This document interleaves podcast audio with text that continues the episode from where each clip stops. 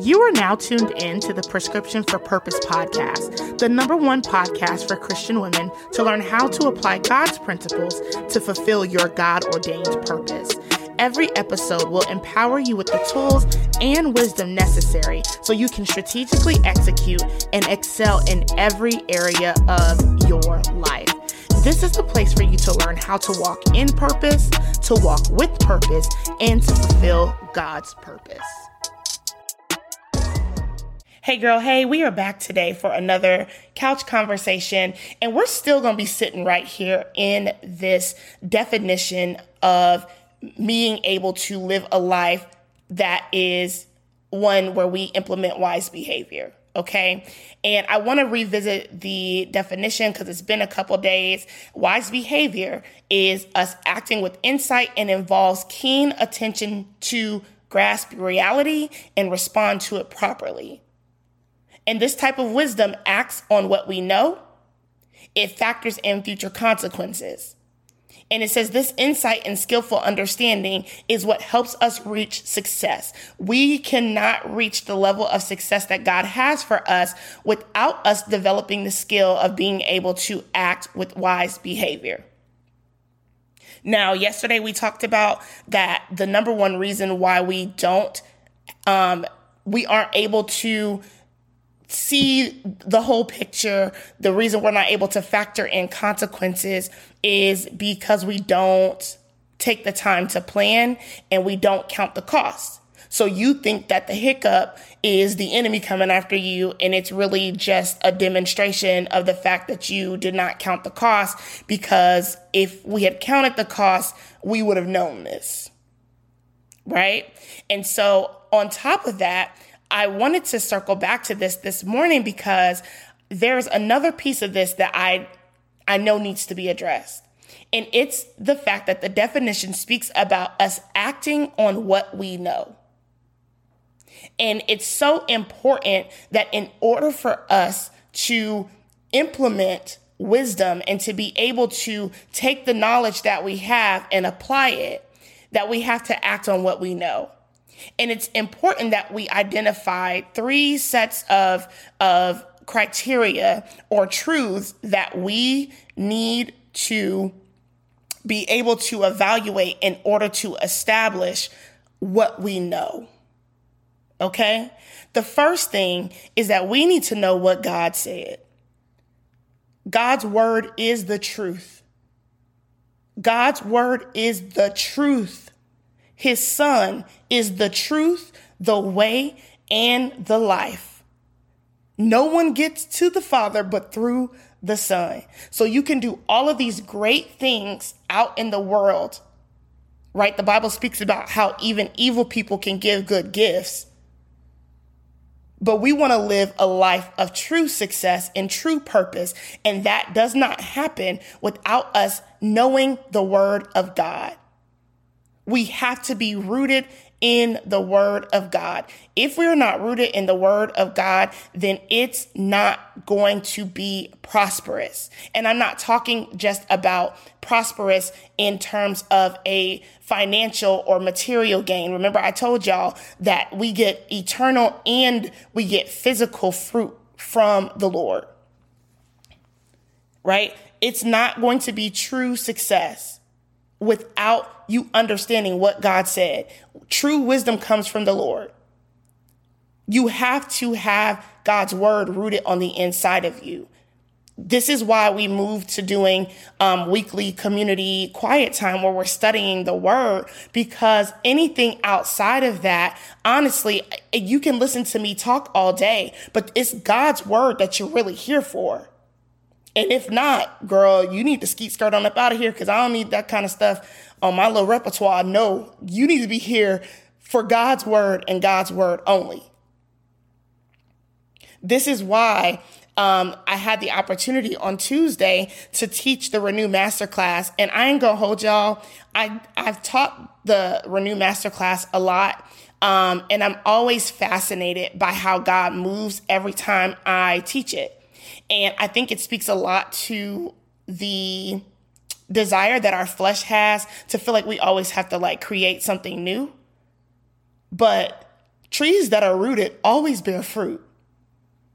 Let, let that, ooh, trees that are rooted and firmly planted continue to bear fruit time and time again. And so there was someone who just talked about like how her whole mindset and her whole thought process had changed. How like she said that this had changed her life, which is wild to me. Um, I'm not surprised by God's word doing that, but just the fact that something that is at this point, you know, three, four years old, somebody deemed it as life changing. It just gave me a new level of encouragement. Um, and it reminded me as to why the Renew framework is our principal foundation here at Prescription for Purpose. Because how, how am I walking you into purpose without the prescription that God gave for it? You cannot live a purposeful life and not know what God said. So we have to make sure that the decisions that we make, that we, that the actions that we take, the things that we're acting on are based on God's word. And I know I say it over and over again, but I'm going to keep repeating it, girl, because it's the truth. And so many of us are looking for all of these other shortcuts and you cannot skip this piece you can't skip this. There is no purpose. There is no, no prosperity. There's none of this without a relationship with God and, and you understanding and studying and obeying his word. You're just not attached. And apart from him, you can do nothing. So we have to make sure that when we're talking about acting on what we know, that the first thing that you need to know is what God had said. And there are some things where it may not be explicitly written in scripture. And this is why you have to have a prayer life too. It's in prayer where God imparts faith to us. God gives us faith. Faith is his divine persuasion by definition. We bring hope and belief to the table. But it is God who imparts faith to us. And we get that in prayer. He gives us instruction there. So we have to know what God said in his word, and you have to be in constant communication with him to get the details in order for you to act with wisdom.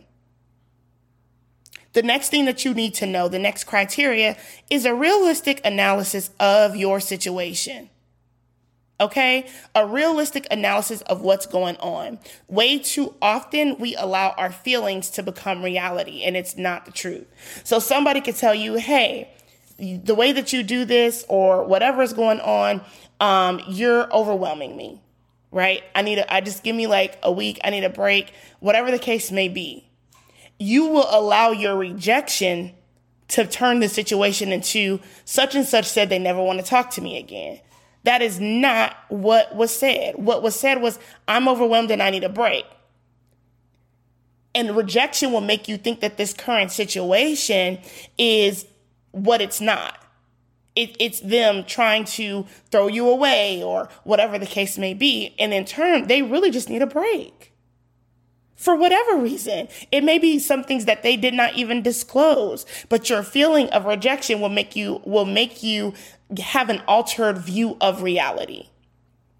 And so we have to do what I call a subjective or an objective evaluation, not a subjective. And these are things that we do in healthcare. So things that are objective are things that are the facts. Okay. The facts are your heart rate, your blood pressure. Um, the facts are your lab levels, your weight, your height. These are concrete facts. They are objective things. When we chart in the computer, we're told to put objective statements. What was said verbatim? Put that in quotes because it just needs to be word for word, not what you interpreted it as, none of that, because all of this is legal documentation. And so you have to chart objectively. Now we also uh, assess object or subjective things. Okay, so objective is hard facts. Subjective is subject to change based on the person, right? So if you say, "Hey, this rash is itchy," okay, I believe you. That's that's a subjective assessment. My objective assessment is that yep, this is an excoriated rash, it's erythematous, it has all of these different features that lets me that leads me to believe between the subjective it's itchy and the objective of its appearance that this is eczema and you need a steroid cream. Right? That same type of objective data is what we need to to practice in our lives not that you not that you ignore the subjective okay? Listen to the example. You take the objective and the subjective and then it allows me to make a decision as a healthcare provider. We have to do the same thing. But way too often we are just feelings over facts and that is a problem. Your feelings have to also come into submission of god. They have to and we're not going to be able to move appropriately or to move with wisdom without us doing that. So, the first thing I said is that our first criteria in being able to act on what we know is we have to know what God said. The second is just a realistic analysis of the current situation. Okay, God called you to start a business. Your bank account looked like this okay, well, how much money is needed? Because you'll sit there and say that you'll never be able to do it. Who who said that? If you really wrote out what you needed, if you really calculated and counted the cost, you only $500 a month short. Okay, how can I come up with this gap? What does this look like? Do I need to cut expenses? See, we're moving with with some objection and not just, oh, this is impossible. So that that's the, that's the second step of us being able to develop this behavior. The last thing is that we need to know the expected results, what's required, and the worst case scenario. Okay, expected results, what's required, worst case scenario. The the expectations, y'all ignore my dog. The expectations have to be set and they need to be realistic. That's a whole nother, whole nother conversation. They need to be realistic. Right? They need to be in alignment with what God said. What was God's expectation when he told you to do this? Did you ask or did you just get did you just get to going? Mm-hmm. Then we need to know what's required. If God is calling you to a new career field, know good and well says that if you got if you got to get a bachelor's degree, that means that you, the fruit of you being in that field may or may not happen uh, it, by the end of the year if you don't have a bachelor's degree already. But you need to get to work though. And a lot of times we get discouraged because we haven't taken the time to plan, like we talked about yesterday. We haven't taken the time to plan. And because of that, now we get on the road and we feel deflated. But it's like, why are you deflated when this is what's required? And you needed to know that in the beginning. And then finally, worst case scenario. What is the worst thing that could happen? I told y'all yesterday that a lot of times when I think about risk, I say, okay, this is the expectation, this is the desired result. But what is the worst case scenario? What is the worst thing that could happen? If I can live with that risk, I take it. I take it. And that may not work for everybody, but that's just what I do. What's the worst? We moved to St. Louis or from St. Louis to Tampa. There was a lot of risk. God told us to do it. We sold our house, all of that. What's the worst case scenario? Worst case scenario, it don't work out. We move somewhere else. I don't know. But I knew I didn't want to stay in St. Louis. And so to me, taking it, we out. And it's been a blessing because it was what God had called us to do. It's had some twists and turns. The journey wasn't straight, you know, always straight, but it was what God ordained and He has blessed it tremendously. And so I want y'all to really, as we get ready to continue on this path into Proverbs, just to really have this foundation laid in your heart. That when we talk about acting on what you know, there are three things that you need to know. What did God say about this? What's the facts? Objective and subjective, but don't don't base your decisions off of your feelings. And then what are the the um, expected results and worst case scenario? When you do that then we can act with some wisdom. Okay? When you do that now we can act with some wisdom. And so i pray that this blesses your decision making process um, because we're acting on what we know and a lot of times our reality based on our feelings and based on what God said don't add up. I want you to know that even when you do the, the reason I presented them this this way, this is by order of priority. So even if your reality may appear to not align with God's word, it has to submit to it. Okay? God's word trumps over everything else. So even when our house in St. Louis was like 40 some years old, leaks in the basement. Uh, we had redid the kitchen, but we were working on the basement. But then God said to move. This was the word that He gave to us. And He told me to list our house on Craigslist. I was not a realtor, neither was my husband at the time. I'm not a realtor now. He is, right? Even when it my reality looked like that, I got what God's word said to me, what he said to me, what he spoke, takes precedence. So I listed the house on Craigslist. My husband's like, ain't nobody gonna give us what we asking for. Ah, man, man, man, man. He wasn't, he wasn't all the way saved yet, y'all. It's okay. He, I bet you he know now. Because guess what? We got what we asked for. Guess what? It was an unconventional buyer. So the basement, because he was worried about it passing inspection, the ba- it didn't, inspection wasn't even necessary. Right? So understand that when i talk about these truths this is based on on precedence. Okay? Like yes what god said goes first the reality of the situation and then expected results worst case scenario. But whatever god says is is at the top okay so i wanted to clarify that because that is important to remember So I pray that this bless y'all. I love that I'm even being um, just reminded by God and also sharpened in this like decision making process situation with God. Um, I pray that this bless y'all. I cannot wait for us to continue into this journey of Proverbs because this is this is fire. It's the first week. And this is so fire to me. So I love y'all. I pray that this bless y'all above and beyond. And I'll talk to you later.